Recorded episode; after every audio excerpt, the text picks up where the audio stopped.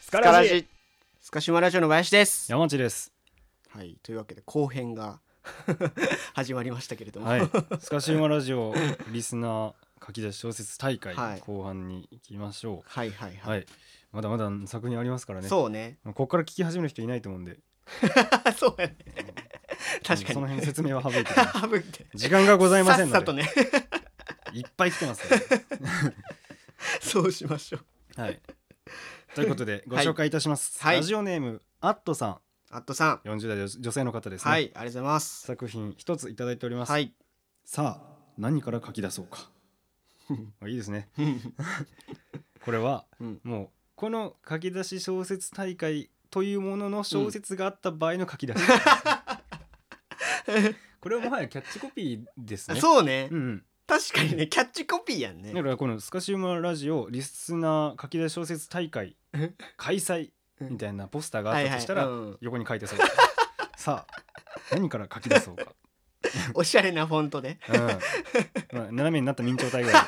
さあ。っていすごうね感じですよね。でもまあ書き出し小説大会なんだけど、うんまあ、何かを書き出すわけですから、うん。うん。まあそこは白紙に向かって自分の想像力と対峙するわけうんですうんね。うんさあ何を書こうかっていうのは全ての創作活動の根源ですよ。うん。うん、確かに確かに。うんでそこから何を書き始めるかはリスナーさん、まあ、こうの、んね応募してくれた皆さんそれぞれが描いてきた作品となって継承となって現れてるわけですけど、うんまあその一歩目となるのはまさにここからこれが原点ですから、うん確かに確かにこれなんかいい滑り出しなんじゃないか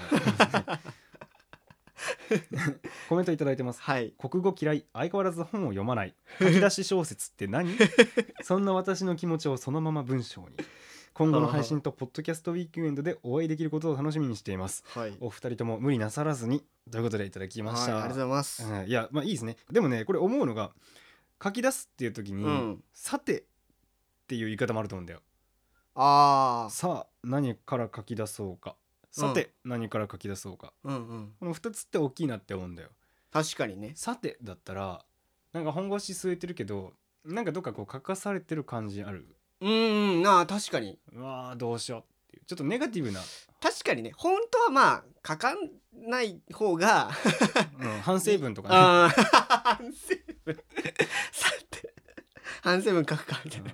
さてとさあには大きな差があると思う確かにちさあょはっと前向きな感じする、ね、そうそうそう、前向ききで前のめりで、確かに確かによっしゃって感じがちょっとすうるじゃないんうんここの手か赤でもだいぶ差があると思ってて、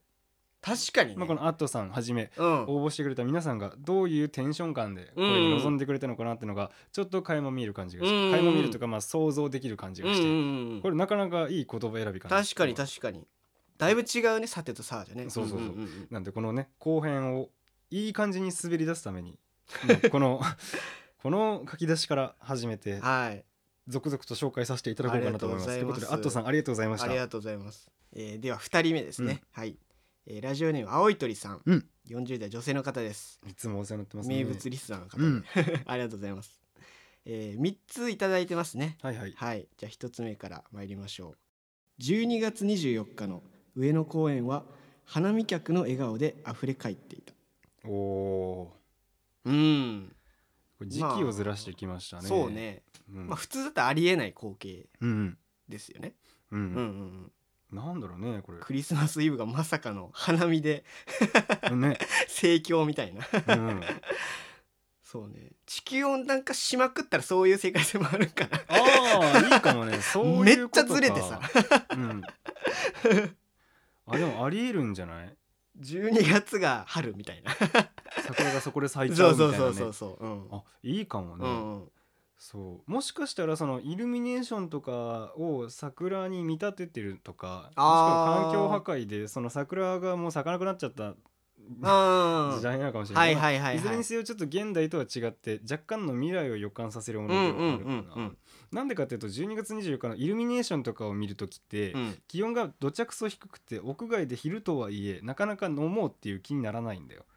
確かに花見ができるのって、まあ、お花もそう芽吹きをしてるけど、うんあったかいから寒かったけどそろそろ外で飲めるような天気になってきたねっていうことでうんうんうんみんな行くんだよ、うんうんうんどうせあれも夕方夜になってくると寒いねとか言って大体アウター持ってこなまかったあことそう後ね悔するんだけど、 だから花見に適、まあ、花見というか外で、ね、ブルーシート広げて飲むっていうのは12月にそもそも適してないわけですよ。うんうんうんまあ、それをしてでも見たいっていうその花見の桜が比喩的に何かに置き換わってるもしくは12月に桜をめでることができる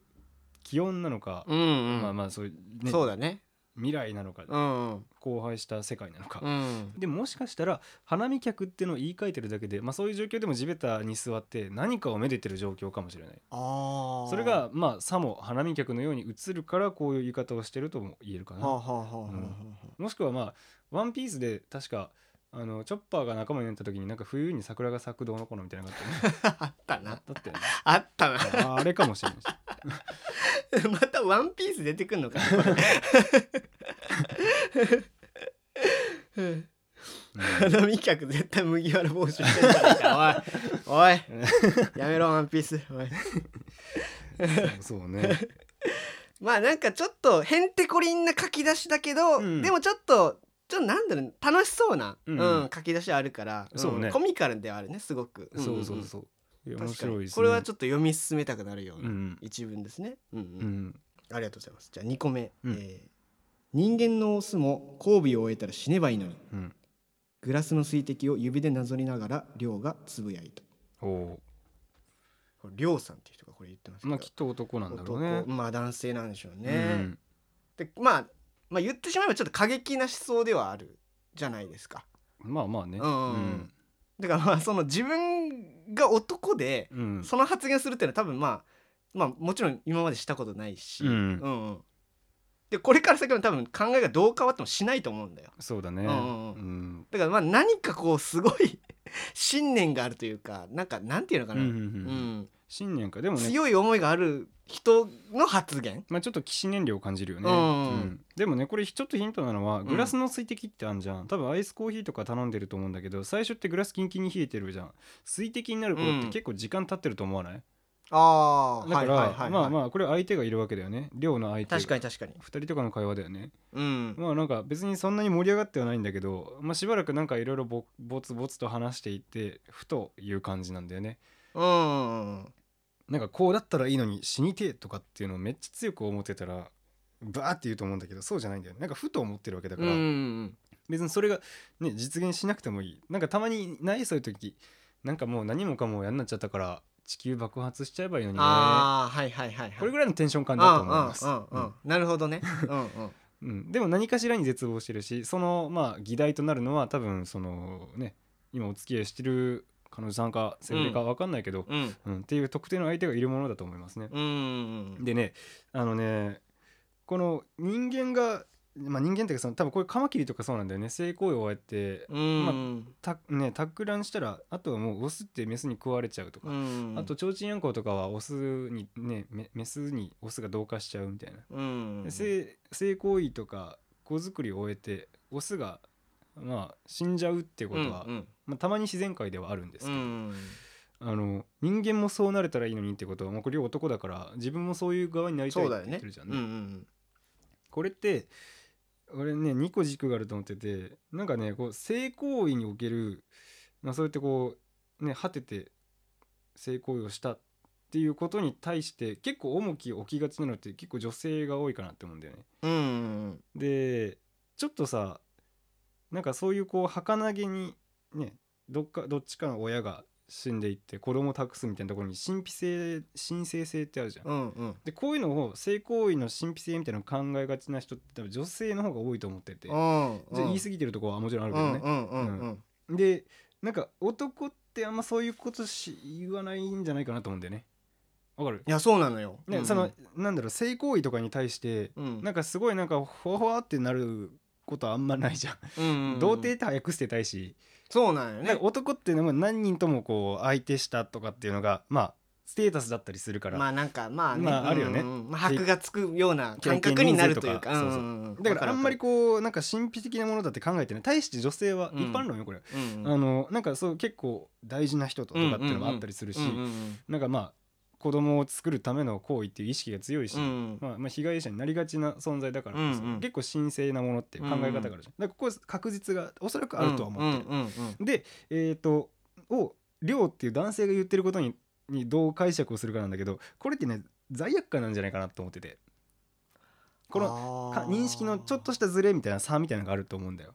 うんうん性行為に対する。はいはいでそうやって量はおそらくまあいろんな人のその性行為に対するいろんなこう考え方とかをうんないがしろにして時には踏みにじってうんで自分のこのプライドとまあ箔のためにうんあとはまあと一瞬のそのね性的欲求のためうんうにん踏みにじってきた台無しにしてきたっていうう自負があってうんうんでこんな自分に対して若干嫌気がさしてるし罪悪感を持ってる。あー嫌悪感がそうそうそう自分にあるとうんそうそうそうまあこんなどうしようもなく女食ってうんでそれもなんか最初は自慢だったけどなんか虚しいしいいろろんな人を傷つつけてけるような感じがはしいてはきいはいたはいうんうんじゃあ人間のオスもさ交尾を終えたらと同時に死ねればこんなくだらないやつ死ねるのにね、みたいな感じのちょっと罪悪感をなんかニヒルにこう言って言ってんじゃ ないか確かになって思うとさうんこんなことってさ会って一発目に「いやそうちょっと聞いてよ」とかって言わないじゃん。なんか会言わな話がい言わ一ない旦終わってなんかこう昼間のカフェでシーンとなってる時にまあそそっとの話題の最後のうねん一言みたいなそうそうんうん「だから俺思うんだよね」うんみたいなぐらいのテンション感で言うんじゃないかポなンってうんそうとすればまああの話の筋道を立つかなっあて,、うん、っていう話が今後ねつ続いていくんじゃないだから亮のいかに人間としてクズか男としてああーそうね魅力的だけどクズかみたいなところが語られるうんうんとうんうんうんこれなかなか大人の恋愛小説っぽく確てかに面白いかもしれないですね。うん面白いねうん、っていうふうに俺は思いあまーす。いいですね。これ読みたいわこ読れみたいよね、読みたいねすごいなうん皆さすごいですんなんでこんな思いつくのよ ね。これ3つ目もいただいてほまいすほいほい。これはまだ誰も知らない情熱とピエンピエンの物語である俺らやないかい僕ら、ね、俺らやないかい北海道編やがなこれ牛愛子さんのねお子さんたちにそうそうそう僕が情熱でバシピエンピエンってあだ名をつけられたことありましたけどうんまあそこのお話ですね。なんかねいいですね情熱とピエンピエンでピエンピエンの方が位が1個下っていうのはめち ゃくちゃ気に食わんけどなそうやったな。いまだにな、うん、意味がわからんけどなうんまあいいいいね、なんか映画の予告っぽくてそうね いいね、ね確かにな 予告っぽい感情じ熱とピエンピエンが何かの弾みで、えーマイクを購入して ポッドキャストをやっていやっくてるという 今はその話の最中なのかもしれない。物語は始まったに過ぎないみ たいな 序章に過ぎない。序章に過ぎないみたいなやかましいわ、 いい感じにやかましくね締めてくれましたけど。はいなんかコメントもいただいてます、うんえー、バヤさん山内さんこんにちは、えーこの企画のおかげで初めて書き出し小説に挑戦することができました、うん続きを読み手に委ねて無責任につ無責任に作れるのでアイデアが無限に出てきますねうん確かにわるえー部門分けしようかと思ったのですが、えーそれも含めてお二人の想像にお任せします、うんスカラジの文豪リスナーさんたちの作品発表を楽しみにしていますとうんねありがとうございあまりがとうごすざい。ますいやこういう催しいつも参加していただいてねうん確かにねお気に入りの回とかもそうだけど あー本当に嬉しいなと思いますそうしそうそう、うん感想も短歌でね 書いてくださるしクリエイティビ ティやなやっぱり面白いよねううんいやー3ついい書き出しをありがというござやいました本当にねなんか勝手に僕らで解釈しちゃっていいのかっていうぐらい、 いい作品がいやしていいんだ よそういうもんだから読み手にね的委ね外れであればあるほど面白いんだようんねうんありがとうございますいいけどありがとうございます素敵なね、うんううんん、ありがとうございます、じゃあ続いて参りましょうはいラジオネーム溝口さんはい男性の方からいただきましありがたとうございます2本いただいてますはい本当に時間を止めることができるストップウォッチがソフトオンデマンド本社の秘密の金庫に厳重に保管されているソフトオンデマ ンドってはてなんで知 らんの知っとるや知っろてる知っ てるめっちゃ知ってたわうんアダルトビデオメーカーそうねですねうん簡単簡単に言うとねうんアダルトビデオ業界の中には、うんまあある程度あるあると言われるシチュエーションがありましてそうだね例えうば、んえーマジックミラー号とかはいはいはいはい外側から内側は見えないけど内側から外側は見えるみたいなうんうでんその中でまあちょっとそうイチャイチイチャイャチャするっていうね、まあ、ある程度この囚人から見られてるっていはいうはいはい興奮度を増させるような、うんまあ、設計になってますわね。うんうんとかそのうちの一つでうんうんうんそのまあストップウォッチというか、まあ、時間停止ものっていうのがありましうんうてんうんでまあなんだろうねそういう魔法のようなうん道具を手に入れてうんでまあ時間停止をストップウォッチでするとうん周りの人は動かないし、うんうんこのこの最中に起こった出来事は誰の記憶にも残らない、うんうん好き放題好き勝手できるそういう世界線になるわけで、うんまあ、そこで好き放題やるってそうそうそういそううまあそういうシチュエーションも大いにありますね。うんうんうんであれでなんかまああのワンちゃんが登場してストップウォッチ押した瞬間ワンちゃんだけ動いてるみたい ななんかそういうおもろいおもろいのもあるようですけ ど、まあ、こんなもんなんてそういうのができたらいいなっていうある種のねその男性の欲を満たすための特殊な、まあ、設定なまわあけです、そう仕掛けでねうんうんうんこれがうん本当にできてるだけみたいな本当にあん それは厳重に保管はするよなするよな これは兵器やで兵兵器器兵器やほなああれ本当に止めてたんや そうそうそうあれあじゃあ俺らの知らない世界でやってたんやそうねいやいやいやいや夢なをわ広げけあるかって いや夢が広がりますよ俺あれ信じてますからねだってマジかいうんまあでもまあこれに関しては面白いうん面白い んだねけどそれ以上でもそれ以下でもない 確かにこれ出落ち感がすごい出落ち感すごいねうんなわけあるかいってでもねそれが盗まれたってなったら事件性はあーしてそうやねなうんね面白いかもしれない確かに確かにうん 続いてはい「早々のフリーレン」のモデルとなった東京都東村山市在住の女性が最近地元の警察のお世話になっているというはいほうほうって感じうですね、んちょっとすみませんあの早々のフリーレンっていうのねあのまあ漫画らしいんですけどね調べたら、うんちょっと存じ上げなくてあんま俺りもストーリー的にはねそうよく分かんなかったんだけど、うんうんまあ、でもここで大事になってくるのは「ソースのフリーレン」っていうのはなんかまあ異世界ファンタジー系のもんだと思うんですよね。うんなんかまあお城とか王都とかあの王様の都とか、はいはいはいうん魔法とかそういうのが出てくるお話だと思うんですようね。んまあ「ソースのフリーレン」まあ、しっかりとこのね書き出しを想像しようと思ったら、うんまあ、触れなきゃいけないところではあるんですけど、うんうんまあ、それぐらいの浅い理解で突き進んでいくと、うんまあのモデルとなったっていうのはまあちょっと無理があるわけじゃないですか。うんうんそのファンタジー系のものでいうと、うんうんうん例えばビリギャルとかさちょっと一時話題になったけどああーあったねあいうのにモデルがあるってなったらまあはいちはいょはっいとわからんでもないじゃん、あで早々のフリーレンのモデルになったってそんなわけはないんだよ、うん確かにねうん、でその東村山市在住の女性東村山市がモデルなんですねああどっちかっていうと東村山市在住の女性がモデルになってああそういうことかうんああそうかかな、ああそうだねうんうんだからまあ言ったらちょっとやばいやつだと思うんだ わかんないけどね、確かにねううんんうん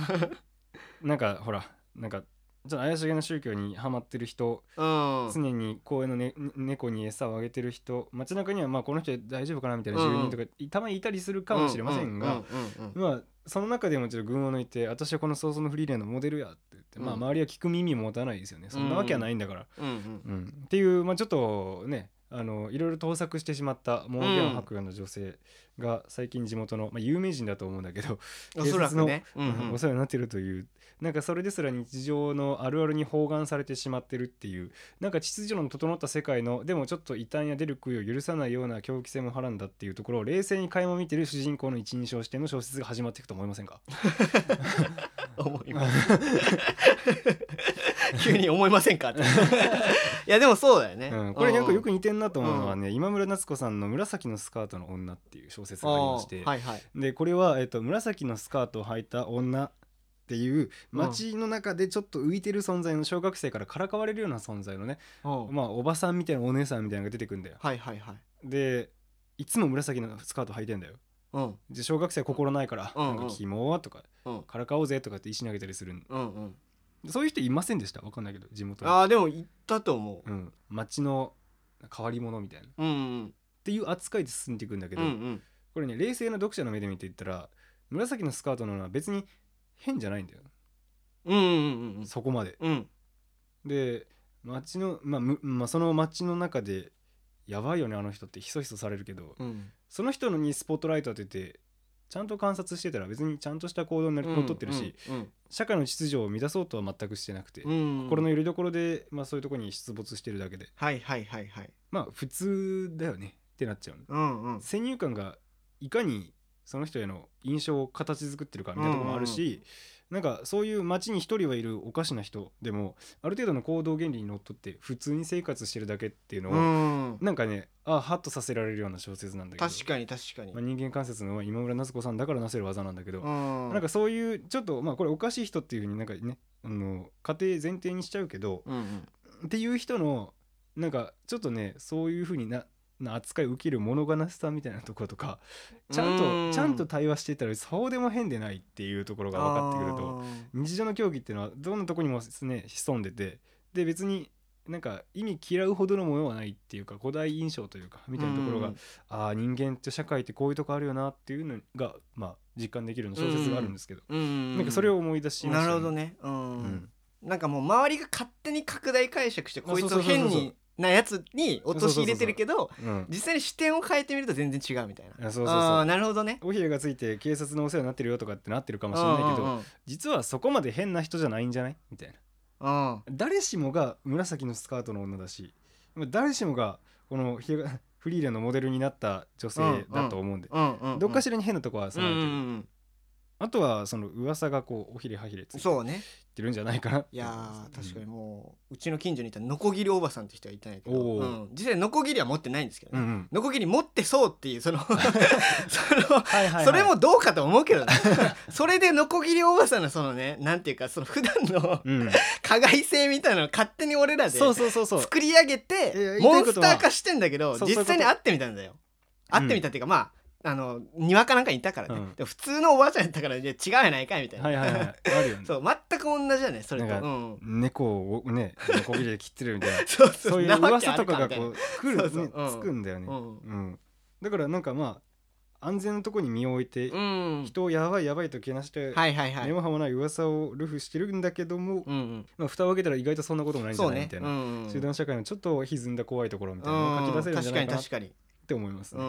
うん単純にじゃないとここから先に話が進まないからうんうん噂を噂でとどめておくとこれで終わっちゃうので、うんうんその真相とか実際のところみたいな話が進んでいくんじゃないかなって、うんうん書き出し小説というフォーマットに置けば、まあ、そういうストーリーの入り口なんじゃないかなとうんうん確かに思いますね、面白いと思いますねコメントいただいてまして特に補あは足いははいありません、はいお好きに解釈してくださいということでもう本当に好きに解釈をさせてもあらいまりがしとたうございますいつも楽しく聞かせてもらっています、はい配信頑張って続けてくださいあざっすありがとうございますねざっすあはい素敵な2本をいただきましてありがとうごりざいがましとうたごじゃざいまあす続いて参りましょうはい続きましてえーラジオネーム桃之助さんからはいいただきました20代女性の方ですありがとうございますありがとうございます。二ついただいてまして、うん一、つ目、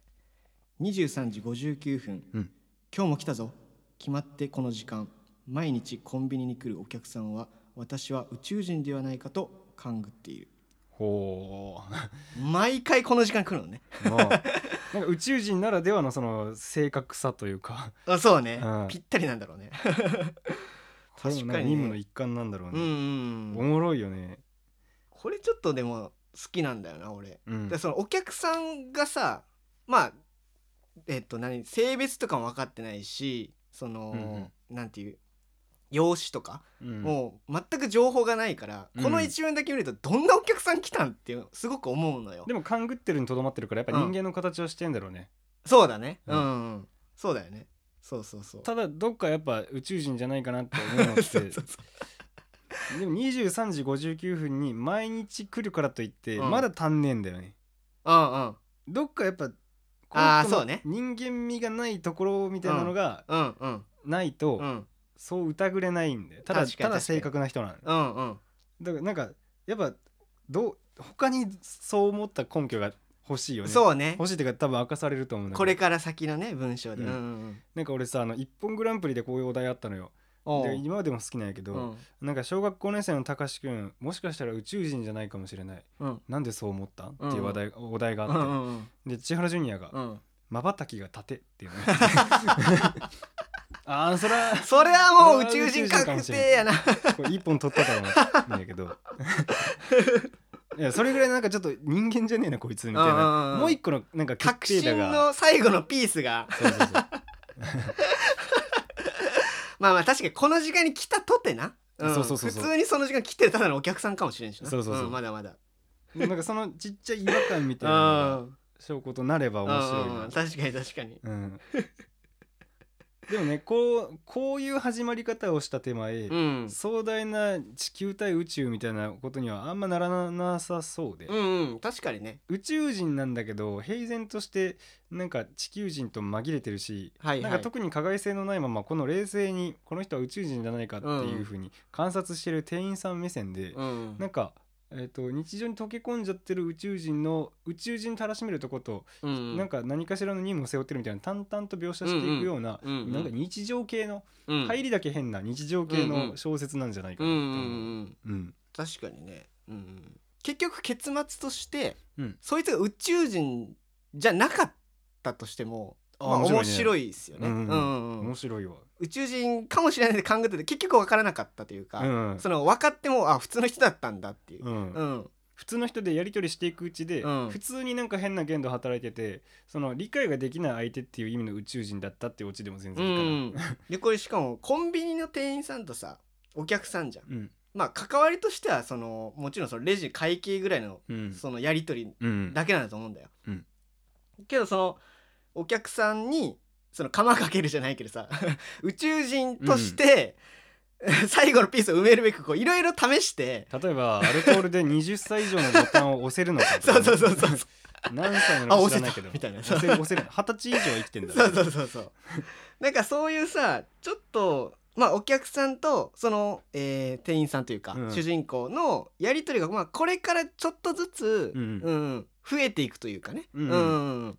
そうねうん、なんかそういう展開の仕方であ結局普通の人だったんだ面白い人だなでうんうんまあまあないかもしれんけどそこで結びつくというかまあ興味がお互いこう出て、うんうんなんか友達になったりとか、うんうんまあなんていうかなその物語の、まあ、軸となる2人になるみたいな。はいはいはいうんうんっていうのはなんかすごく入りとしてはなんかまた想像しがいがあって面白いなと思う。そうね、うん、なんかやたらめったらコンビニにしか置いてないあのなんか六房何世みたいな占いの本とか見て たらあなんかこほ他の星から来たんじゃないああいいね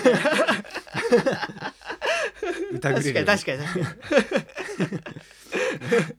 突っ込みたくはなるけど、なわけあるかってっていうところをこう冷静に突っ込んでいくみたいな、うんちょっとギャグ漫画っぽい小説でもいいかなとそ思うねうんうん、うん確かに確かに、うんこの人がやっぱそのちょっと冷静な視点すぎて、そううねんそうなっていくかうな、ん、面白いですね、面白いねうん、もう一ついただいてますほいええ嘘マジええ幸せすぎるですこれは 書き出しこれこれ急にめっちゃ幸せなやつ出てきたこれ ねいいよねうん何があったんやろね、うん 宝くじ当選したんか嘘マ ジえでもね幸せってさなうん食食事で言うと、うんごっくんなん飲み込あんだ飲時み込んだ時うんうめえであとお腹空いてるから、はいそはいれ満たされるっていうね、うんこれさ口に入れた段階から飲み込んでまでいるんだよわかるかね宝くじ当たったとするよ、うんえマジええええじ ゃん幸せすぎるって飲み込んでんの内面化してんのこのあー起きた出来事はあをはあはあはあはあはい何が、はいなるほ どね何が起こるんやろね何が起こるんやろな アニメの第一話やったらまだ分からんでもないの、うん幸せすぎるって言いながらこのカメラがそ 空に向かって上に上がってって、エコーがかかって幸せすぎるってなってでなんか本当のなんかはいはい本編に入っていくうんみたいな、入ってい くっていうねうんああるじゃんなんかあの猫が喋ったみたいなまたああはい空は向いくみたいな別の場面に切り替わそうそうるそうみたいなねそうなあるじゃないあるあるあるそうなんうか、んうんそそういう導入ということで言うとアニメっぽいなとあー確かにね小説って音がないから文字情報でしかないからあーこういうなんかその振れ幅の大きい感情でこれに向かって話が進んでいくよみたいなのってやりづらいんだよ。うんあなんか静かな文字情報だけでしか起こってないかうら、んこんだけなんか感情100%の文章を書いたとて、うんあんまりなんかここがスパッと印象に残らなかったりする。でうん今林が読んでるから、はいはいはいなんかそれっぽくなってるけど、うんこれを言葉で書くっていうことになんか、ね、意味があると思うんだけど、うんでもまあああーなるほどねただこんなうにめちゃめちゃ考えてもしょうがないのかもしれ ない。だってこのまあまあ文章がね、うん 僕だ僕たちだけでしか見えてないですけどそのびっくりマークの量が多いよねえげつないのよあと絵とかのお大小もなんか結構こだわってあそう、えー、えー、えー嘘を、うんなってるもんうね、ん、何があったんうんまあ、想像力の営みとは言いましたけど、うんこれが一番想像力が膨らみますよね確かね何でもいいんだもんにね何でもいいもんなだってこれ何でもいいのを普通書くんだけど、うん何でもいい状態のまま提供されたのこれ初めて何でも良すぎるみたいなそうそうそう うそんう幸せすぎるうん幸せってさなんか宝くじ当たったのをうん脳内変換して、うんすなわちこれ幸せっていうわけ、うんうんで美味しいもの食べても恋人と手つないでも、うんうんその変換して幸せという上位概念 に置き換えてるわけうよ、んうんうんでこれを即座に言語化してる状態がうんうんちょっと不可解なんああなるわほかどるなるほどえー、マジ美味しすぎるとかうん嬉しすぎるとか、だったらわかるんだよ、確かに幸せすぎるってさ幸せって結構なんかこう考えにこねくり回して感じるものじゃないうんうんだからだから不思議なんだよねあーちょっと面白い確かにね、うんまあ冷静さを失った勢いで幸せああのにか、うん、うんうんそうね、うん、まあでもよかったねって感じだけど確かにな何があったよね何があったんやってなる発言だから面白いうんよこのなんていうかなこう文字で見ても躍動感あるしそうねなんかパワー系なんだよなこれだけそうだね何があったんだごねパワー系やなうん確かに あんま小説でパワー系とかないやろうけ どさでもこの型破り感いいと思いうんますこそうの後ねに何が控えてるかをまあ気にさせるまあ気になってしょうがなくなるような一行目一文書き出しを集めてますかうらんうんまあこういうのもある種色物でありながらうんなんか小説とはこういうもんだっていうふうに作り上げたものをぶっ壊してくれうんうんるうん型破りな確かに破確天かに荒なうんやり口っていうのは非常にこう提案的でうんいいと思います自由な発想でうんすごくいいですよね、確かうにん確かに、ということで面白いなと思いましうたんうんうモんナクさんもありがとうございあまりがすとうございました続いていきましょうかはいラジオネームはい嵐はずかむさんはいからいただきました初ですねおそらくね3ついただきまして、はい一個ずつ紹介していきたいと思いおます願いします今年は梅雨入りが早いと5月病の花嫁は前髪を気にしたううーんんジューンブライトですかね そうですねまあかもしれないですね、ん花嫁が、うんまあななんだっけえっとあれだマリッジブルーみたいなの言うじゃん、はいはい、はい、なんか結婚式の直前になってこういろいろこう気がめいっていくみたいな、うんうんなんかもうすごく喜びもうほんと幸せすぎるっていう状態なんだと思うんだよ、うんう、うんだけどなんか意外とこの花嫁はなんか冷静とまた違くて、うんなんかこの結婚になんか前向きじゃないような気もしたりするんだよね、うんこそうのね一文だけで、うんうんだからなんかまだこうね忘れられない元恋人がいたりとか本当にこれで結婚していいのだろうかってまだ迷いがあるみたいな、うん、なんかそういうのちょっと感じ取れるかなっていう一文ですかね。う、んうんそうねなんか前髪を気にしてるあたりもうなんか髪を触る行為そのものもまあなんかこう、イラつきとかだし、うん5月病の花嫁はってことはこれ鼻婿してんじゃない、うん、なんかそこのコミュニケーションもうまくいってない感じがするよねうん、そうそうそうそう、うんそうなんだよね。だってこの花嫁まあ梅雨入りが早いってことはアメシとして降ってるわけうじゃん、んで、まあ、マリッチブルーなのかもしれないけど、うん前髪気にしてちょっとイラついてるしうんうん若干こう不快指数が高い感じを出してるよね、うんこれをたかだか5月病のせいだ季節性のもんだっていうふうに、えー、と解釈してる花婿とうん実際に何か思わしきことがあって、えー、と不満を抱いている花嫁の間に認識の差があるとうんう思うんんだよう。んうんで男のならではのなんか鈍感さみたいなのもあるあるだけど、うんなんかここには潜んでて、あー確かにね。本当に何でそういうなんか不満げなのかっていうのを一生把握できてない感じがあって、うんうんうんこの先の結婚生活に対してまあ今梅雨時期で梅雨時期がちょっと早まって雨が降ってるのが予兆させるかのよううに、んあうん立ち込めかあにんまりうまくいかないような感じがすうるよんうんうんね。うんうん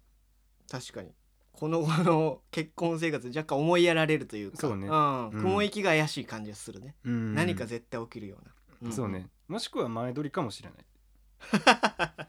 そうですね 前髪を気にするってことは、まうあ、ん写真これから写るわけだから、確まあ、かに確かに一応は命だから気にしてうるんかもしれないそうかそうか梅雨入りが早いっつっても6月中ぐらいかなうんう6んうん月の頭ぐらい、うんまあ、ギリさつき病5月病って言えなくもないよ確かうにな時期確かかもにしれそうないかそうかでそういう場合もあんのかジューンブライドに向けて結婚式うんのまあ前撮りということでなんかウェディングドレス一旦着てるのかもしれない、うんもしかしたら試着かもしれない、うんねうんうんううんっんていう状況でも考えられると思う、うんそうするとまた解釈が変わってくるよね、確かに確かにうん確かにな からなんかあって電車でウェディングドレスを着てるのかもしれ ない繋がっとるやない ねそう結婚式の会場を後にして 駆け出して電車乗 るわけやねつながりますつよながるんかいはい続いて参りましょう、はい3週目に差し掛かってもなおビントロは止まりたくないと願ったうんこれはなんかまあ前半にもありましたけどうん僕はあの紙のストローのやつと同じでうんなんかこのビントロがまあ擬人化されててうんうんまあ生きることへの執着なんかなっていうのはちょっと思ったんですよ。あうーんなるほどねそうそうそうまあそもそもビントロが願いことなんて多分ないじゃん、うんうんうんうんうんまあ、意思を多分持ってないし、うんうんそれこそもうそのまあ切られて解体されてそのお寿司という一ネタにもうされて、うんまあある程度こう無機質なものだと思うんだよ、うんでもそれがなんかちょっとね表情というかなんか思いがあるっていうのがちょっとねまあ生きることに執着なんだけどうんうんそれを思ってる主人公のまあなんか思いと重ね合わせてんのかなとか、うんうんそうそうそう そううんうんうんこれは俺はこれで完結してる一行小説だと思うんだよあまあ書き出しだから入り口とは言うけーど、はいはいはい、はい、これで終わりでいいと思うなるほどねちょっとうまいこと言ってる感じうんうんまあ、回転寿司で売れずにずっとくるくる回り続けて3周目に差し掛かってるんだよね、 うん、まあ、確かに寿司の尊厳としては全然ないんだけ そうねどビントロってもともとマグロでしょうんマグロっ多分だてと思うねずっと泳いでないと止まると死ぬとか言われてるじゃんああそうかそうか実際には死なないとう思んううけどん、うん動き続けてないといけうないんでしうょ、んビントロというお寿司の形にそれこそ無機質な形になってもなおうんマグロとしての生をずっと受け継ぎ続けてるうんうんお寿司となってる今もうんうんっていうなんかオチのついた一行小説な気あがあなるほどね、うんああ確かになうんうんするだってこれ主人公ビントロだからさ、うんうんまあ、ビントロ目線の ビン時代トの話とかになってくるような気はちょっとしないうんでもこれが一行でこれで完結なのであれば、うんこれはなかなか面白い確かにね、うんうんこれはこれで小説だなとはう思んう、うん続いて3つ目はいヴァンパイアも考えていたが結局は献血センターに入ったほうほうほうじゃないこれ俺一番ちょっと難しかったな なるほどね、うんまあ血が欲しいっ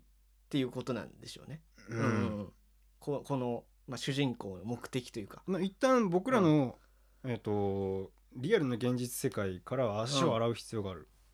これを解釈すするためには うんうんでヴァンパイアっていうのはまあ血を抜き取ってうん生き流れてる、まあ、妖怪というか、うんうんモンスターというそかうねけだものなんですうけんど、うん、で今ひろゆきみたいだな 確かにまあまあヴァンパイアっていう、まあ、妖怪妖怪と いうか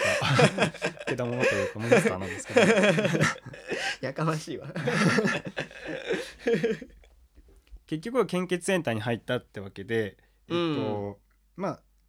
分かんないけどその一旦その血血が欲しいっちゃ血が欲しいんだろうねうん分かんないけどでヴァンパイアっていうのは、まあ、非合法的に血を抜き取る存在なんだよね、うんきうっんうんとでえっ、ともう考えてたっていうか一瞬選択肢によぎったんだけどうんでもいやいかんいかんと思って何かしらの歯止めが効いて で献血センターっていうまあある意味正当な手順を踏んで血を抜き取って、まあ、その施設の中に血がありふれてるっていうところに入ったわけうんうよんうね、んうんだからまあわ分かんないやそのこの血が欲しい目的っていうのがちょっと見えてこないんだけどうんうんただ一個だけこの世界の前提として立ち返ると献血センターっていうのはまあ、血が流れてる人間じゃない人の血が通ってるとか言うけど、うん多分これって人間用だよねでヴァンパイアも考えてたってことはヴァンパイアになることもできるわけで、うんうんまあ言ったら就職先ぐらいのノリで、えー、とヴァンパイアとか、うんサキュバスとか天狗とかなんかそういううんのいっぱいいるんじゃないかな、そういう世界なんじゃなかろうかと思いまあすね。で献血センターっていうのはに、まあまあ、当然人間のためにやるわけですけーはいど、はいはいはい、まあ、人類とそのいもののものの系がなんか共存してうんる入り混じ世っ界てる世界だよねなのかなと思いますね、うんこれめちゃめちゃ分かりたいんだけどあの教えてほしいなこれ でも面白いですねきっと何かがあるはずだ、なんか正解のようなものが潜んでるはずだっていううんのうんをすごくこうひしひしと感じるんでうんうんちょっと惜しいなって思うんですけど、うんうんうんこれはぜひ回答を持ってたら教えてもうらんいたい確かにねもしくは、うん、これってこういう解釈じゃないっていうのを教えてもらいたいあなとそう思いねますね。うんうんリスナーさんの皆様に、うん確かに確かにうん嵐はずかむさんは全体的にこの3作品についてするんだけど書き出し小説そのものが持ってる不完全さっていうのをすごく利用してて、うんここからどうなるっていうかむしろこの世界の前提が何なんだろううっんていうんうのを、うんうまいこと思わせられるというか、うんうんで複数の回答が用意できるからこそ今後に期待しちゃうっていう、うんうん前編の方でも言いましたけどこの先どうなるんだろうっていうこうなんか後々へのこの先物語の先々への吸引力みたいなのがあるからうんページをね繰りたくなりうんうますし、んこれこそあの書き出しの本質的な意義なんじゃなかろうかと思います。うんそれがいっぱい体現できているので本当に素晴らしい作品だなと思います。うんうんはいということで嵐はずかみさんどうもありがとうございまあした。りがとうございましたえーラジオネームカルキラーさんはいですね、えー、20代女性の方ありがはいとうございます、ありがとうございまいすつ。もねあの感想いただいてますけど、えー、い一個作品いただいてまして「ねえねえちょっと見て今日の靴下オレンジなのお」お。ですね。うん、可愛い可愛いよねこ書れき出しだね。これ好きなんだよな俺おお。めっちゃ。ゃうん。なんか日常にあふれあありふれそうてそうそそううだし、うんまあ平和な感じもするしね。うんうん。まあ同棲してるのは何でもいいんですけど自分の彼女が無邪気に、うん。あの自分の、まあ、お気に入りの靴下うん。を、まあ、店に来るっていうか店に 来る。わざわざ。見せて 店に来るかもしれんやろピンポーンって。 あいる。おい林くんいる。うん、あよかっ花たよか嫁った。姿でうん来るやろ花嫁でオレンジの靴下はせんやろ。ああするやろ そうそうそうまあまあでもそういうなんか彼女の無邪気さみたいな、うん。うん、うんうんまあ別にその恋愛関係じゃなくてもいいんだようん。なんか女性がこっちにそういうなんかまあお気に入りの靴下、うんし。かもなんかオレンジってなんかこうポジティブな色じゃんすごく、うんなんかそれをまあパッと見せてくるっていう何気ない一コマだけど、うん。なんかこのおそらく小説は可愛らしくて、うん。なんだろうねうんまあポジティブで結構ハッピーな要素が多いのかなっていう、ううんん。ちょっとワクワクするんですよねこの一文だけで。そうね。うん、あのねえじゃなくてねねなのがポイントなんですそうそうそうそこれねえだったらねう、うん、俺思うのがほらさっきさ沢木さんのやつでもあったけどさ、はいはいはいあの秋空の晴れた中でもさ下向いてたじゃん主人公覚えてる、うんうんうん靴下も下にあるじゃはいはいはいはい、んで2人で歩いてて会話が持たなくて、うんめっちゃ気まずくて、うん何喋ろう会話持たんなって思ってとりあえずうんとりあえずねえねえちょちょっと見てうん、今日の靴下こう、うんねオレンジ なおーへええー、って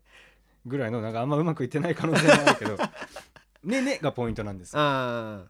なんかもう聞かせたくてしょうがない、うんうんその先を急いでる感じがあるので、うんほのぼのしいなっていうふうに思いますねうんうんねえねえちょっと見て今日の靴下オレンジなのって感じじゃない、うんうんなんかちょっとウキウキしてるよねウキウキしてるよね、うんうんうんでえっ、ともっと細かく見ると、うんあの靴下がオレンジっていうのはまあちょっとした変化ではあるけど、うんあの例えば、まあ、僕サラリーマンスーツ着るタイプのサはラいリーマはンやっいはいてはまいすと、うんまあ、靴下がオレンジ色になるタイミングなんてお男女ともにないんですよ。うんうで、んしゅね、7日間のうち5日間は、ね、そのそういう格好をしてはまいすからはいはいはい靴下がオレンジであることはないんですようね、んで、まあ、その女性であってもそうかなと思うんですけど、うんうん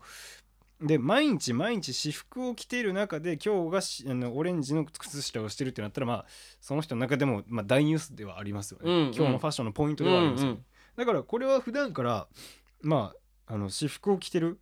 うんぐらいの年代の人じゃないかなと、うんじゃないと靴下ごときが違う時にうんあっていう状況で自慢してこんないの、ああなるほど、うん俺が多分これに登場してきたとしたら、はいはいはいもうそもそも私服であることがレアだから、うん見て私服なのってなるのああわかるかなうんうん靴下ぐらいが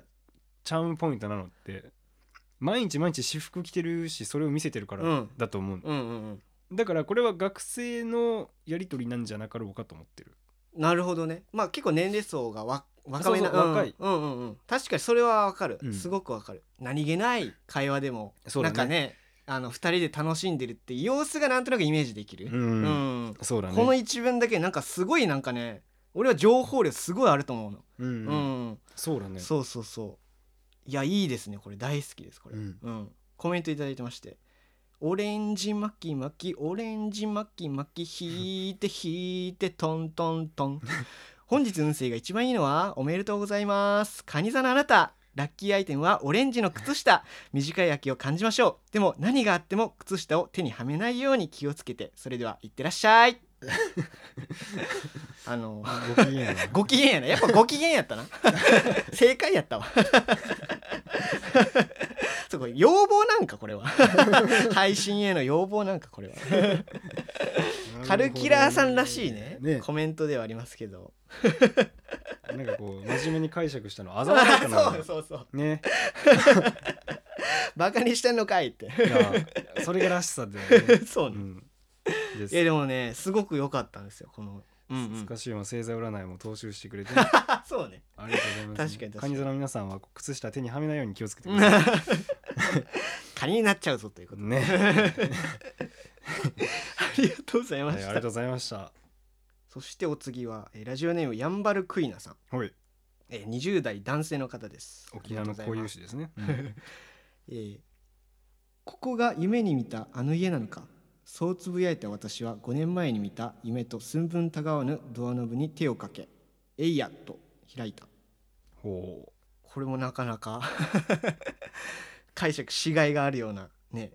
う書き出しですけど、うそうねうん、うん5年前に見た夢と寸分たがわぬ面白いよね、うん俺その夢ここが夢に見たあの家なのかっていうところで、うんここまで読んでうんそのなんていうかなこの夢に見たっていうのが将来的にこう消防士になりたいみたいな夢夢夢に見たマイホームなのかあはいはい、はい、っていう意味合い、はいはいはい、うん、なのかなって一瞬思ったんだよでも後半読むとなんかこの人って夢に見た家ってこれ夢の中に出てきた寝てる間に夢の中に出てきたうん、うん家っていうことを言ってんのかなってちょっと思ったんですよあー予知そうだ夢ねみたいな。うんうんでそこに5年前の夢をちゃんと覚えてて、うんでその家のドアを開けるっていうところまでしてるからなんかあるやんと思ってさ そうねなんかなんていうのかな事件性というかある受験生うはんある、うんなんかねサスペンスとかなんかねミステリー感がすごくあるうん、んですよ。でそのい寝てる間に見る夢で5年前に見たやつと寸分たがわぬってことはさ、うんこれはまあ正夢になってるわけでそううそうそうそうってことそはさじ、まあ、予知夢だよね、これうん簡単に言うう。とうんうね、んうんでエイヤと開いた先に何があるのか分かんないけうど、んなんか例えば事件というか誰かが大切な人が巻き込まれる的な、うんうんね、ことだったら助けに行ってるのかもしれないしそうそうそうそうそうそで一回夢で見てるからさ、う。うんそのなんかこうあのあの家というかっていうのもまあまあ完全に一致してるしうん。だからこそこうこれから起こることも鮮明に覚えてるっていうか分かるから、うんうんだからなんかそれを救いに行くみたいな、うんうんうんっていうところになってくるとこれ面白い入りだなって思うんだそうそうそあの書き出しでドアって基本内から外に出るもんなんだよ、うはいはいはいはい、新しい世界が広がってるから、はいこれからうんうんなんぼでも新しい話を紡げるんだけど、うん、外から内に入ってくるってなかなか面白いなとうんう思う、んうんでもそのためには理由が必要じゃんう、んうんあの外から内に入る時って大体過去とかまああー真相とかなはいはいはいはい内から外は未来うんな未知なるもうんうのんなんだけど、で外から内に入ってきてるっていうのが書き出しっていうところで、うんまあ、夢っていうまあアクセントっていうかまあ舞台装置とうまいこと機能してるんだけど、うんうんまあ、これはこの先何があるか気になるよね。そうなんだよねでもうじゃあ情報量がめちゃめちゃ多いもんそうそうそうそうそ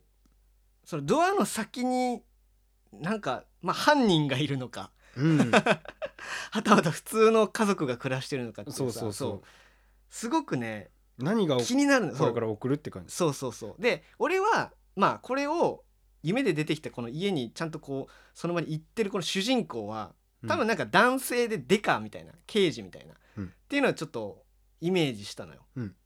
なんか俺好きなドラマであの SP、うんあの岡田准一さんがやってる、はいはいはいあのーまあ、首相とかを守る SP の役でやってるんですけど、はいはいその首相がこうね演説で30秒後に撃たれるっていううんビジョンを、そうおスーパーマンみたいなやつやから、はいはいはいそうそうそう予知夢として見るのようんだからその30秒の間に、えーっと首相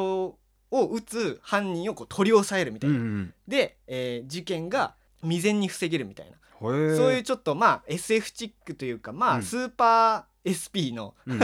役をやってたりするんだけどなんかうんそいつとちょっと重ね合わせるところがあって、うんうんううんんだからなんかそういうまあえーっとなんだろうな特殊能力みたいな、うんうん持った、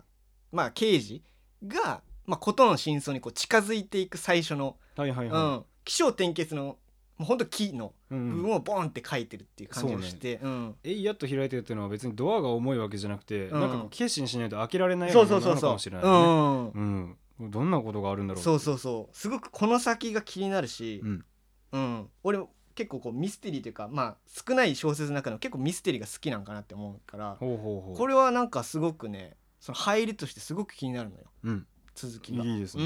ね、うん、うん、素晴らしい 素晴らしいです ね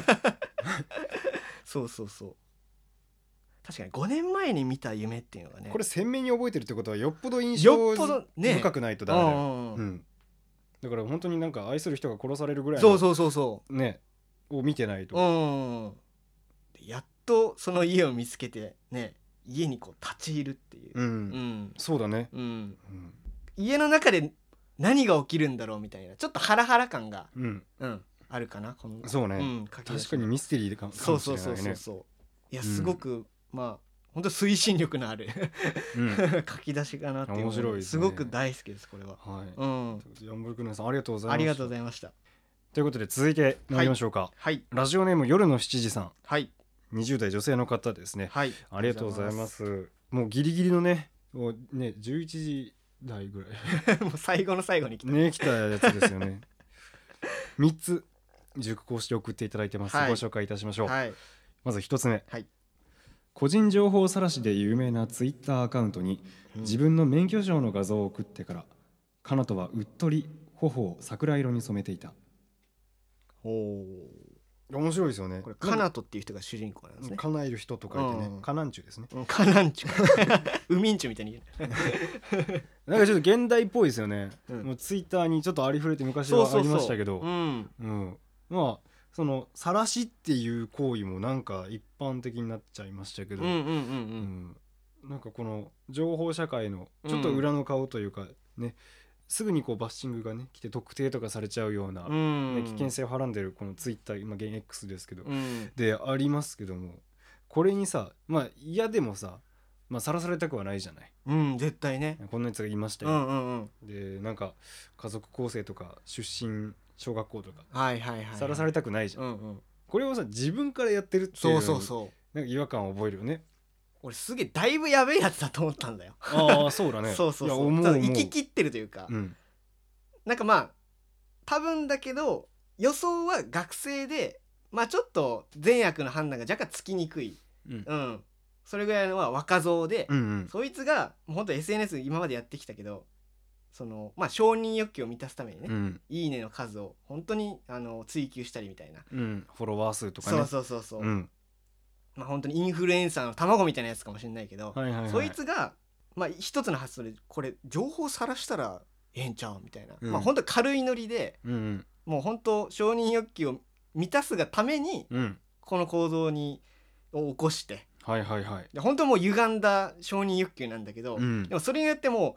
うやばいどうなるやろうってもう頬をね桜色に染めるってちょっとだだいぶやばいじゃん、まあ好調さしてんのかなそうそうそうそう、うん興奮してるっていうのが、うん結構やばいやつだと思ったんだよ。うんでそこでことの深刻さには全然気づいてないのかなとは。うんけどこっから、まあ、この事件というかこの行為を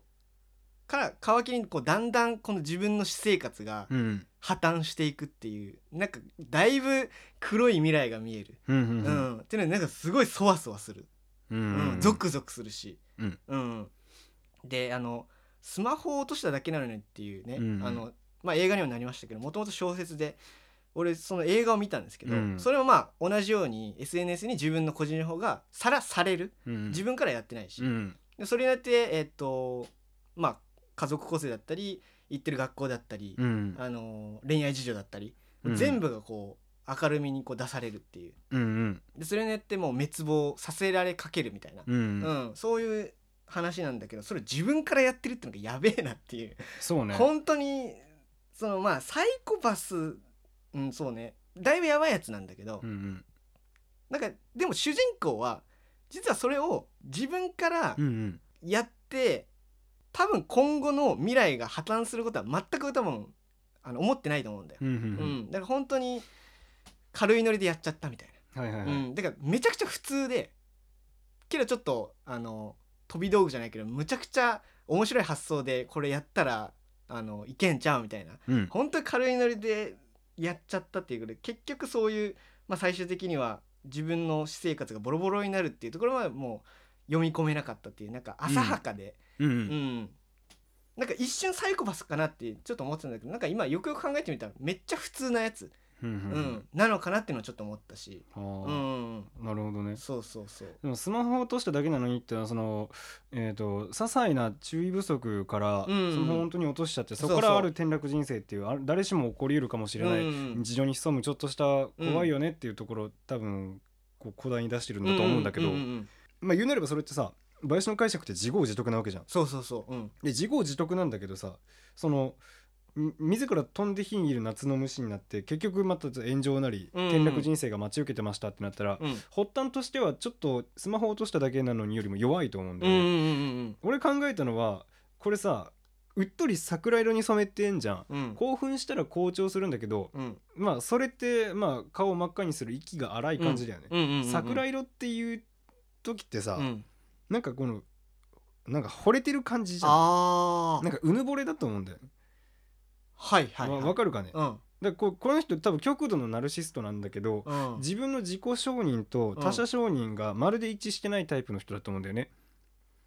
だから社会性のない人だからまあうんサイコパスなり、うんなんかちょっとお頭のおかしいやつってのはまあある程度賛成はするかな。うんうんうんうんで個人情報晒しで有名なツイッターアカウントってさ、うん例えば有名人が不倫してましただの脱税してましただの、うんうんなんかこうなんかそういう例えばタレント活動してる人うんうのん元彼の噂とうか、んうんねうんまあスクープになるようなそうネそうそうタをねうんうん欲しいじゃない、はいはいはいで、えー、とたかだか自分の免許証をわざわざうんガーシーとかでしょ多分ああ そうそうそうに差し出してうん晒してもらえるこれで俺うん一躍有名人だ、みんなからの注目を浴びれるうんうんで自分のことを高く見積もってる自己承認の高いうんうん人間だから、うんゾクゾクしちゃっててでまあうっとりして、まあ、ナルシズムもちょっとそこに入ってうて、っんうんていうのやってんだけどさ、うんこの個人個人情報晒しで有名なツイッターってさ、うんどこかの誰かも分かんない人の免許証をいきなり自分宛てに送られてきたとして晒すと思うああ確かにそうね例えばまあ今の俺たちでもそうはいいうはだいとはい思うけうんうんうどん俺がようんそのそういうので有名なさ、ね、滝沢ガレソとかにさ うん免許証をさうん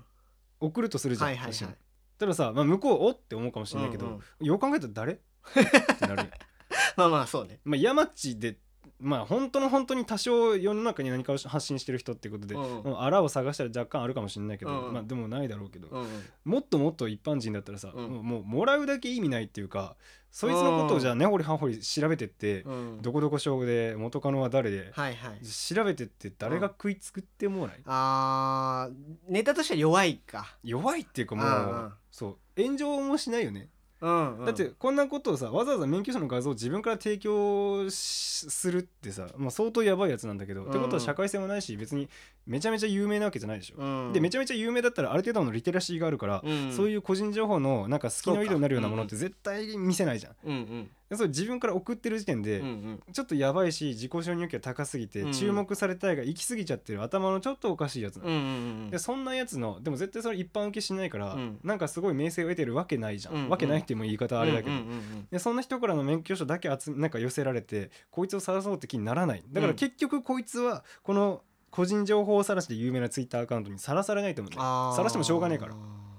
そうかそうかからそこにまたちょっと痛さがあるよねああそう、うん痛さがすごいある、うん確かにうんってなったらこいつはそんなことしてやばいよっていうことよりかうは、んそんなことして何になるっていうところにうんずっとこだわり続けてなんかこう自分の名声を集めようとしてるんだけどあーはいはいはい的外れすぎて誰も相手にされないってちょっと物悲しい男の確かにねかなとの物語なんじゃないかなとは思ったな。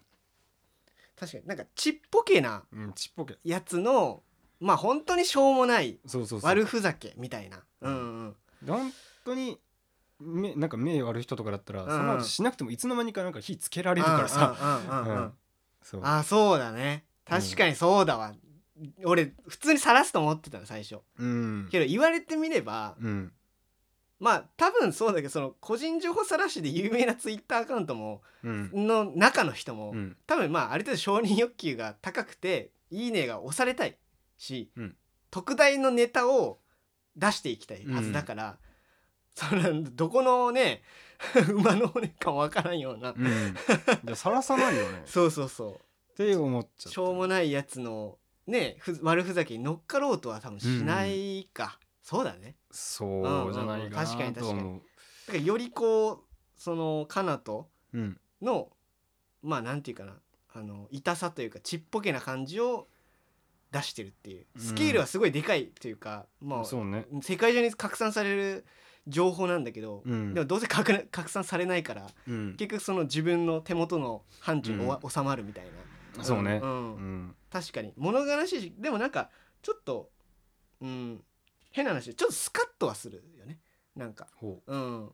これしょうもなみたいなこいつの多分思い通りにならないからしょうもないなあスでカもッとするっていうね小説っていうフォーマットにおけると、うんこういうおかしいやつって全然他者化できなくてむしろこういうとこあるよねっていうふうに内在化させちゃうんだよね、読者ってあ。あはいはい、はい、じゃいないと変なやつを変なふうに書いてたら何うんうのん何のなんか学びがあるために書いてるもうのんじうゃないけんどうん何の共感性もないしうんただそういうやつがあるっていうニュースと同じぐらいの共感度なんだうよんうんうんじゃなくてうん誰しもこういうとこあるよねとかあー今自分がこうなったらどうしようとかって結局自分と照らしてうんうんそういうまあ文学っていうのは発展していくからうんうんうんなんかこういうやつおかしいなと思ってスカッとするみたいなスカッとジャパンみたいなもう本当に味わうだけの低レベルなコンテンツっていうのは小説にないのよあーだからだからこそはあははのこれはそういうオチでは終わらせたくないもなるのほってどいうなるほどなんか誰しもが抱えるその承認欲求とま周りとのズレっていう誰しも持ってるよねっていうところをもうもうこう結構取り立ててテーマ性のある小説だなるほどなるほとど信じてるうん、う。うんん、そうかそうか確かにな、うん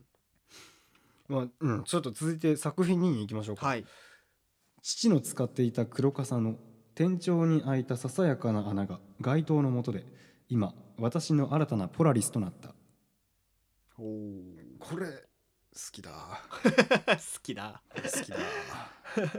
ポラリスっていうのは北極星 北極星ですねですね、なんか2万何千年周期かごとうに、んなんか北極星と言われる、うん、まあ、北を指す星は変わっていくらしいんだけどほ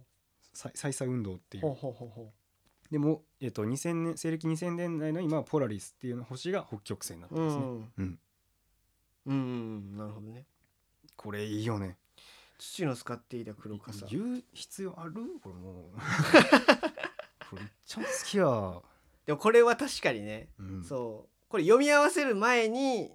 あ読み合わせるっていうかまあ収録する前にちょっと俺結構分かんなかったからうん山地に聞いたんだよ、う、ん、そしたらめっちゃ良かったね、めっちゃよくない、うんあのまあ、どういうことかって言うと黒傘って、まあ、黒い傘を思い出してくれたらいいよ、うんお父さんが使ってたやつね、うんであの傘って劣化していくとさ上の方を張ってるこうのんところにさ、穴が開いちゃったりすることってあるじゃない、うんうんうんだからそこをしかも黒い傘だからさまあ光なりが漏れてくることってあると思うんうだよ、んで街灯の下に立った時に光がその黒い傘の穴から出しななんかこう入ってきて、うんうんまああたかも天体をプラネタリウムで見てる時の北極星かのように、うんまあ一等星かのごとくきらめいてるっていううんうん様子が、まさしく天体のようだっていうふうに思う、ここまではまあ比喩的な思考でありえるかもしれうないよんね、うん私の新たなポラリスとなったってこれがねもうめちゃめちゃいいのよポラリスって北極星ね、うんえっ、と昔本当に例えばコンパスしかない時代うんうん航海士たちは北極星の位置で方位を見方角を見定めてたんだよね、うんまあつまりどんなに難破して船が今どこにいるか分かんない状況でもポラリス北極星を見つければ自分たちが進むべき道しるべとなるわけですよ。うんうんっていうところでの北極星は比喩構造だと思ううんんです。うんで父の使っていた黒川さんのここからはもう邪推になっちゃうんだけど、うんお父さんってもしかしたらもう亡くなっちゃったのかもしれないよね。うん形見としてのそうこのか黒黒笠笠は形見なのかもしれないようんうね。んでももうだから父と対話する機会はないのだけれども、うんうんこの傘を広げて偶然にも天井に開いた穴からうん街灯の光が差し込んだのが自分の道しるべのポラリスかのように思えてきた。うんうん言うなれば亡くなった今でも父は自分の道しるべとして自分を導いてくれる存在だっていうことが言えるんじゃないかなと思います。んうんもうこれに関してはもう物語に芸術性もありすぎてもうこれ完成やんって思ううんうんめちゃめちゃ良くないこれうんめっちゃいいみんなここまでよく聞いてくれて俺これ今日紹介したかったこれすごいよねこれすごいこれはすごいねマジでいいうんマジでいいよいいなんかまあえっとねその黒笠でうんこうポツンと開いてる穴をうん星と例えたみたいな、うんなんかその構造がさうんうまくめっちゃできてないうまい、なんかさ うわーみたいなうそうなんかうまいことを言われたっていう、なんかそのうわうめえっていうなんかさこうれん評価としては変かもしれないけど、ん、うんうんこの表現方法あったんだっていうさ、うああ、ん、一つやられてしまったぐらいのさ、そううん、あのねもうマジでこれは完成されすぎてて、うんおって思ったんだけけど、ただ俺は思うんだけどこれは短歌とかみたいにうんそれだけで終わる、これなんかこれ前もあったけどうん、はこれで完結した話いだとは思いうんだよはいはいもうこっからさ言うことない、 いやあるけどねもちろんじゃあお父さんってどんなんだったのかとか、うんうんうんね黒笠との出会いとかもあるかもしれないし、まあまあ道しるべと思おしめなんか思わされるようなうんうんなんかでっかい父は偉大だっていうエピソードがあるのかもしれないけど、うんこれはね書き出し小説まあもちろん書き出しとしてありなんだけど、うんむしろよむしろうんそういう父とのいざこざがあって父が亡くなっちゃいましたうんである日そんなある日傘を差して外に出かけることになりました、うんでも最後の1ページ父の使っていた黒傘の天井に開いたささやかな穴が街灯の下で今私の新たなポラリスとなった、うでんおしまいでもよくね、うんうん書き終わり小説でもよくね、だからまあ始まりでもあり終わりでもありっていう感情を持ってるけどもう要するにこれはこれでもう完結なのうよ、んなんか締めの一文ってっていいうう感感じじもがするよすねごくねそうわかるあるねもうだからもうこれ完完成されてうるんよな、ななんかす出来が良すぎて出来が良すぎてそうそうそもうこっから先考えられないようっそうそていう感じもあうるそうだから出来が良すぎてうんそうなんかなんていうかな変な話こう書き出しまあこれが書き出しで一番最初うんまああるいは最後やったとしてもなんか肉付けしたくなくなるんだよねあーなんかその話にうんもうここだけで終わらせるっていうなんかこそうそうそうう打足を下手してもつけたくないぐらい のそうなんだ完成度があるね。不完全さうがん、いいものであって、不完全さもはらんでるんだけどそうそうそうそそのねもう完成でもあるう。うん。感じもあるかうら、ん。でこれはいい文学に触れた後のそうどね。読語感に似てるうんうん。感想だなっうて、んうんうん。まあ綺にし麗てなもいい本当に書き出しで。ねうん。君はポラリス」っていうね小説 がうん。三浦紫苑でありますけども、まあなんかそれを思わせるようおなおー。ね短い小説を読んだ感じが確かにしますね。うん。これいいでしょみうんんうんな、うんこれはさ著作権はこれスカラジに帰属す る夜七さんうん。に帰自属す分るのものにする。 奪うな人の作品 を。うん手ぐらい、手ぐらいな。ううんんういん。いわかるよ。話めでっすちゃわかるよ。うん、うん最後もはい。紹介しておきましょうはい3つ目ですね、絶対にみんな幸せになろうぜテレビの中の女が腹の底からそう叫んでいるのを見かけた翌日実際に私の人生は輝き出したうう。んんこれうね、ん。どどういうどういう想像したこれまあ多分、まあ、見てる女の人と、うんあ女の人というか、まあ、主人公うんと、そのテレビの中でうんと絶対にみんな幸せになろうぜって言った人の関わりは絶対ないじゃんうんうんだからこのなんていうかな結果的に自分の人生輝き出したっていう因果関係がうんうんなんかバタフライ現象うんでね、うんみたいな感じでなんか全くこう因果関係ないんだけど、うんなんか結果そこに結びつくんだってういう、んなんかこうなんていうかなあのすごい自然現象がすごいなっていうかはいはいはいはいはい そういうこともあるんだっていうので、うんちょっとねここから先そのテレビの中の女性で多分ねみんな幸せになろうぜっていうのは結果的に多分今後ほとんど出てくることないと思うんだけど、うんなんかそういうなんかちょっとした一つのど誰かどこかの誰かわかんない人の一言で、なんか自分の人生が勝手にうんうん良くなっていくっていうう、ん全く別軸の世界なんだけど、うんでもちゃんとなんかつながってるみたいな、うんななんていうのなんかこう物理法則みたいな うんなんかねそう表現しがたいんだよこの良さって、うんうんうんんめっちゃ困るのでもめっちゃいいんだよ、はいはいはいうんうはんい俺さうんそれ聞いてうん林はつくづくいいやつだなって思うんだけどお俺さこれがさよろしさんの設計図面にあったのか分かんないけどーおー嫌なやつだなって思うえー、どこ、まあどのそもそも辺ねうんそもそもね、うん人生は輝き出したっていうやんか、まあ、どう輝くか分かんないよ会社で昇進するかもしれないし、はいいはいいはいはいパートナーと出会うかもしれないし、うん長年会えなかった、ふねえー、と生き別れの兄と会えたのかもしれない、なうん何がその人生輝かしたのか分かんないけど、うんうんうん小説でしょ人生が上向きになるってさ、うんそういうオチで終わるやつ多いじゃん。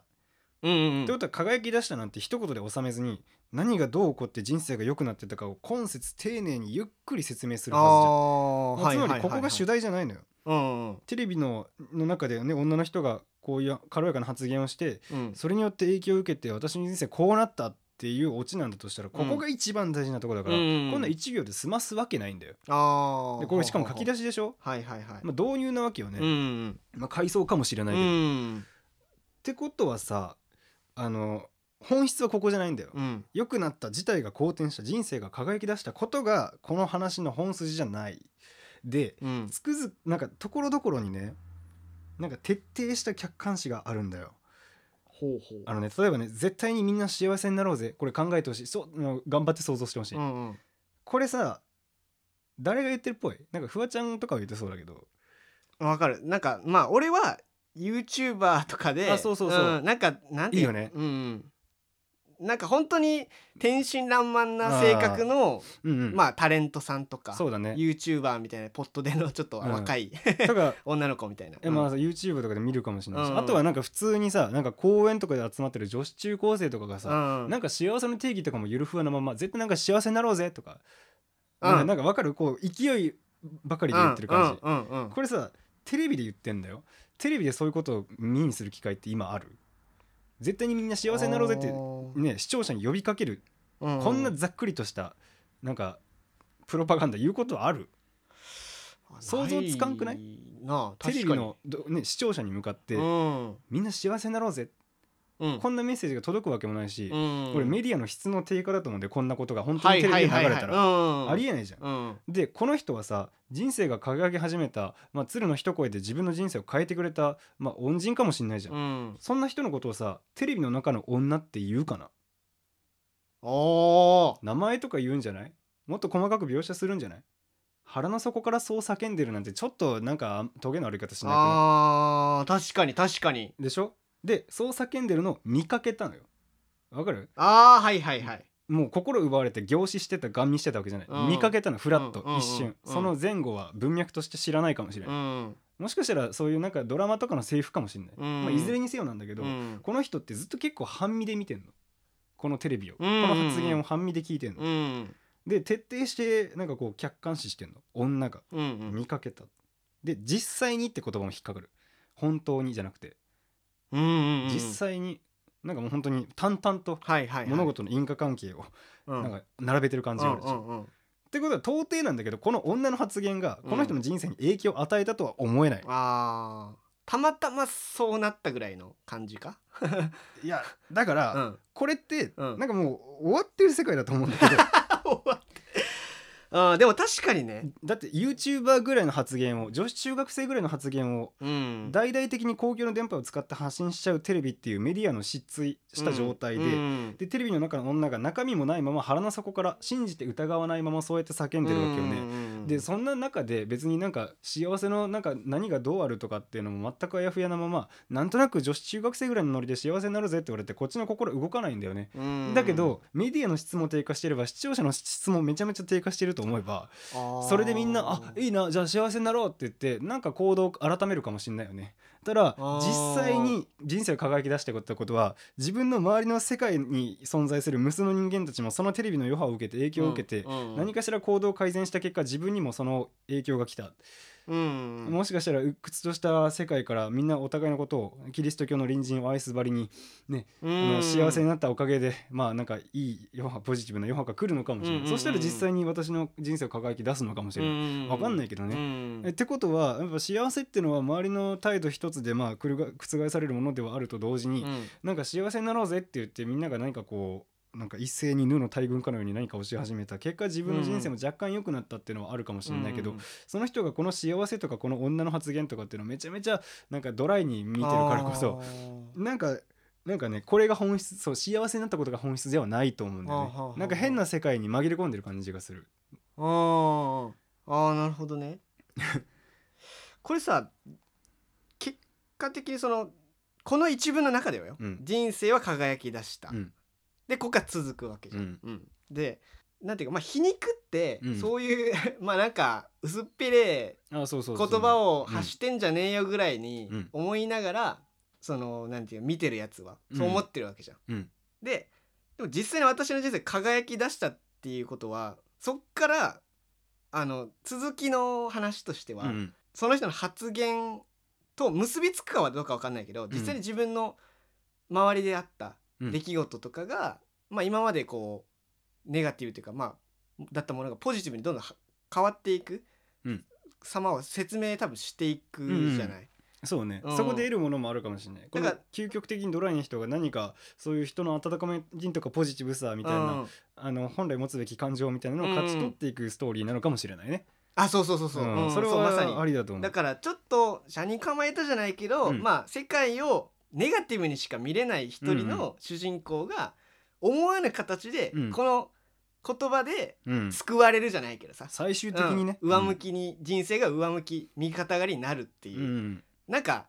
なんていうかな嫌なやつって確かにすごく分かったんだけうど、んうんでも結果的になんかおもあのいいいい世界というかあ最終的でもいいなとうん、ハッピーエンド的な結末もうんうんなんかすごいありそうだなってちょっと聞いてて思ったああそうね結末はそれこれで合ってる輝き出してるからね、そうそうそうそうあるかもしれないてかあるだろうね、うんまあ、要するにこの人はすごくドライだからんネガティブに物事を捉えちゃうし、うんだからこそそんなに言うこともないんだろうけど、うんちょっとバカにしてる感うんじが、うんうんそうねもうちょっとなんかいいこと言ってると思うんだよねうんうん絶対にみんな幸せになろう ぜもうちょっとなんかマシな言い方してると思うんだよね、そんなひき肉ですみたいなノリで言っ てないうんそうね確かうに、ん、だからちょっとなんかその人から見た主観的すぎる感じがあるからこそ、うんはいはいはいうん、そうねこの女が変わるあれかもしれない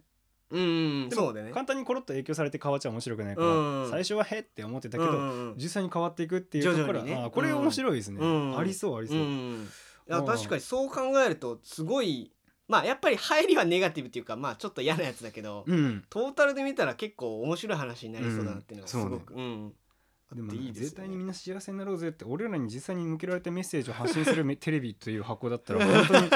メディアの質疑うけ画面殴ってるど、うんやばいよあまあでもそうですね ある種の国威発揚かもしれないね確かにねあ、そうそうねコメント寄せてもらってます。今回あはいも考えるの楽しかったです。あうん、あありがとうございますすね。いやー、よりしさんはさすがの腕前ですね。そうはね面白かったううんんもう本当に書き出しとは言わずに最後まで作ってほしいまである。そうね、うん、そうそうそうやっぱ作り込まれてるよね作り込まれてるうね。んこういうのやっぱこうやってちゃんとこう細かに見ていくとすごいねうんいやー大好きでしたうね。んうん本当に力素晴ら作しをいですありがとうございました。はいありがとうございまじすゃあ最後に参りましょうか。はい最後はこの方おい、ラジオネームドキドキメルモちゃん来 たー。来たー。 10代です10代ではないです。多分10 代です 来たよみんなお待ちかねな3ついただいてますほいはい1つ目かやらるじゃ気やあ ね、うん、少し地方が進んだ魔法使いのおばあさんはかけた魔法が午前0時に切れることを新規顧客に伝え忘れているうん、うんなるほどちょっといいじゃんねうん、うんなるほどねほうほうほうほう事前通知がないわけですかうんら一気にこれはもう説明うそうですね読み上げちゃいましょううんじゃあちょっと2個目3個目とじゃあうん続けてまいりますと、うんえー、2つ目そこはダメメルモはとっさに伸びてくる山地の手を掴んで自分の股間に押し当てたやっぱ俺かよ ほんでおって思う三つ うん淫乱な女子高生との狂気じみたセックスの後ふと我に返ると隣にいたのは見ず知らずのおっさんだった 魔法解けとる かなそうそうそうこれねあのー 書き出し小説の多う分ん独立したものが普通なんだけど、うん これ一個のストーリーになってそうるんだだよねね三編構成だ そう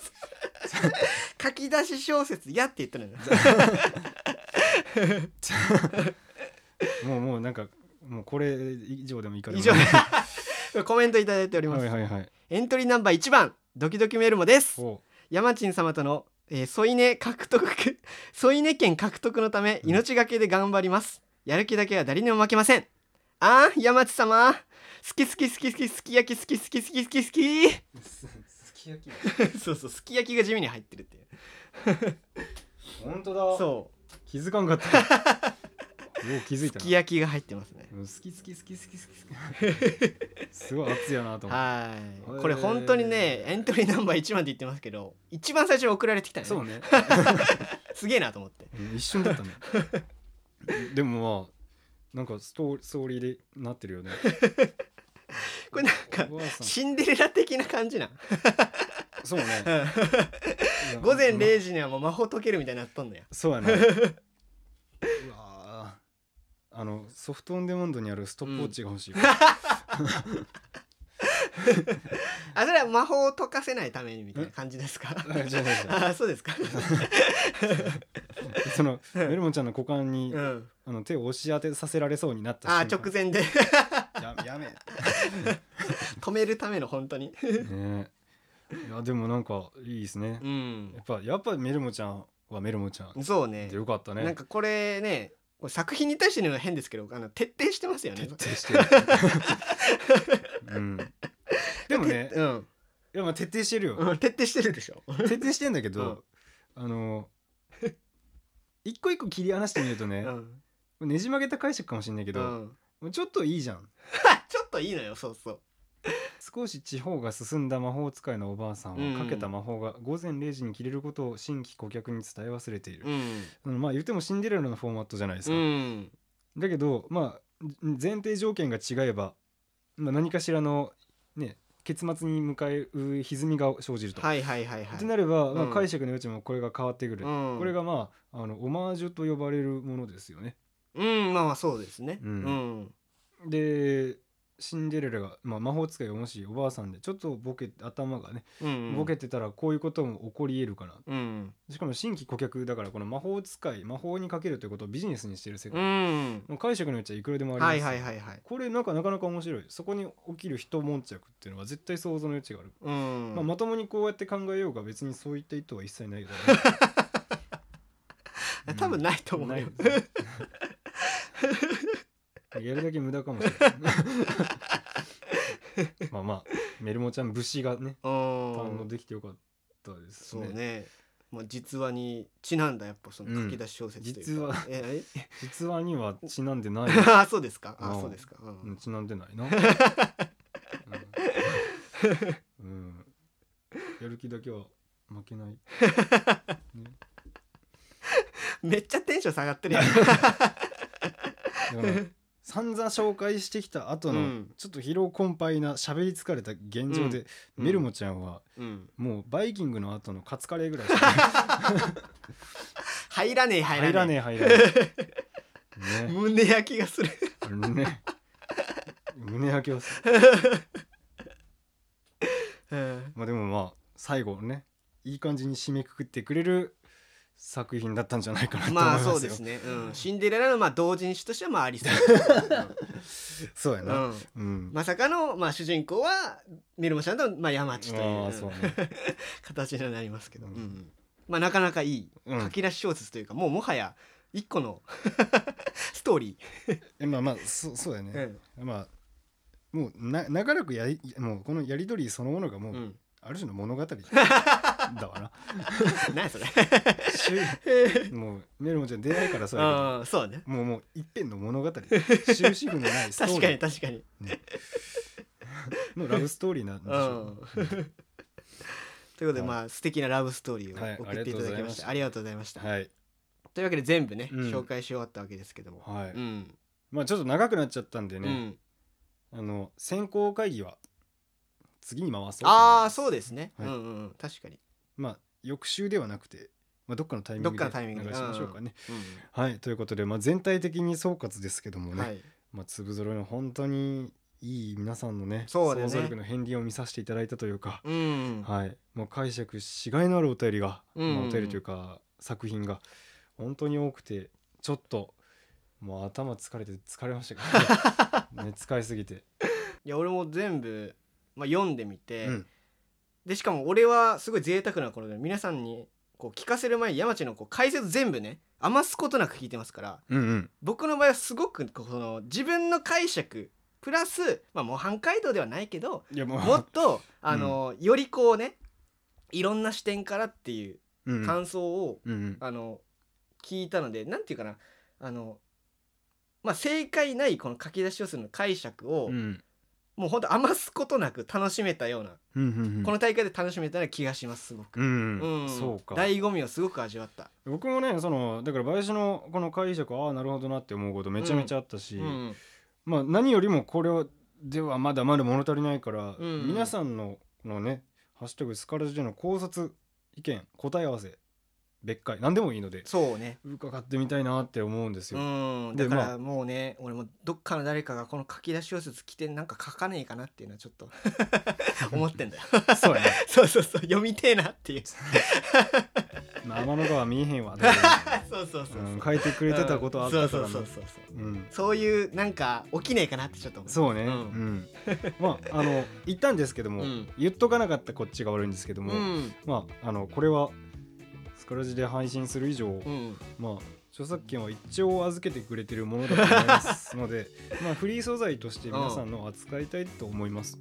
ダメだったら言ってください うんうんなんでまあ二次創作でも構いませんし、まあ、これを使った新しい文章は別で作るっていうああそうだね、うんうん全然 OK としたいと思ういんますので、うんうんぜひねはい、ぜひうんうんそういうのを、あのやってみるって方も、まあ、いたらいいんじゃないかうなんとうん思います。うんはい、あと、まあまあ、こういった別会があるかもしれないってこうハッシュタグスカラジとかでねお待ちしておりますので、うんうんまあ、こういうのは作品っていうのは解釈味わってなんぼですからうんうね、んまあ、何通りも、ね、解釈があっていいものですし、うんまあ、その、ね、解釈に参加するってだけでも、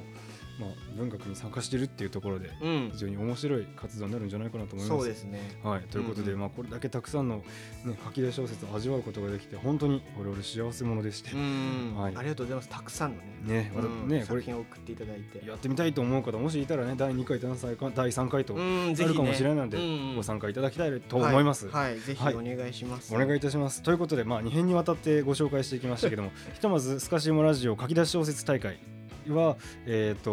ここまでというふうにさせていただきます。はいでまあ、次の回、まあ、ちょっとね、えーと特別編ということになりますけども、うんもうちょっと選考会議の様子をね配信させていただければと思っておりますので、うんうんうんそちらもぜひ楽しみにしていただければと思い ます。はい、ということでここまで2編にわたってですけどももうね2つ合わせて2時間強そうだいぶ長いで す長々とお付き合いいただきましてありがとうございました、は送ってきてくれた皆さんもありがあとりうがござというごまざしいたますここまでのお相手スカシウムラジオ山内と林でした、はいということで特別編でまたお会いいたしましょう、はいさよならさよなら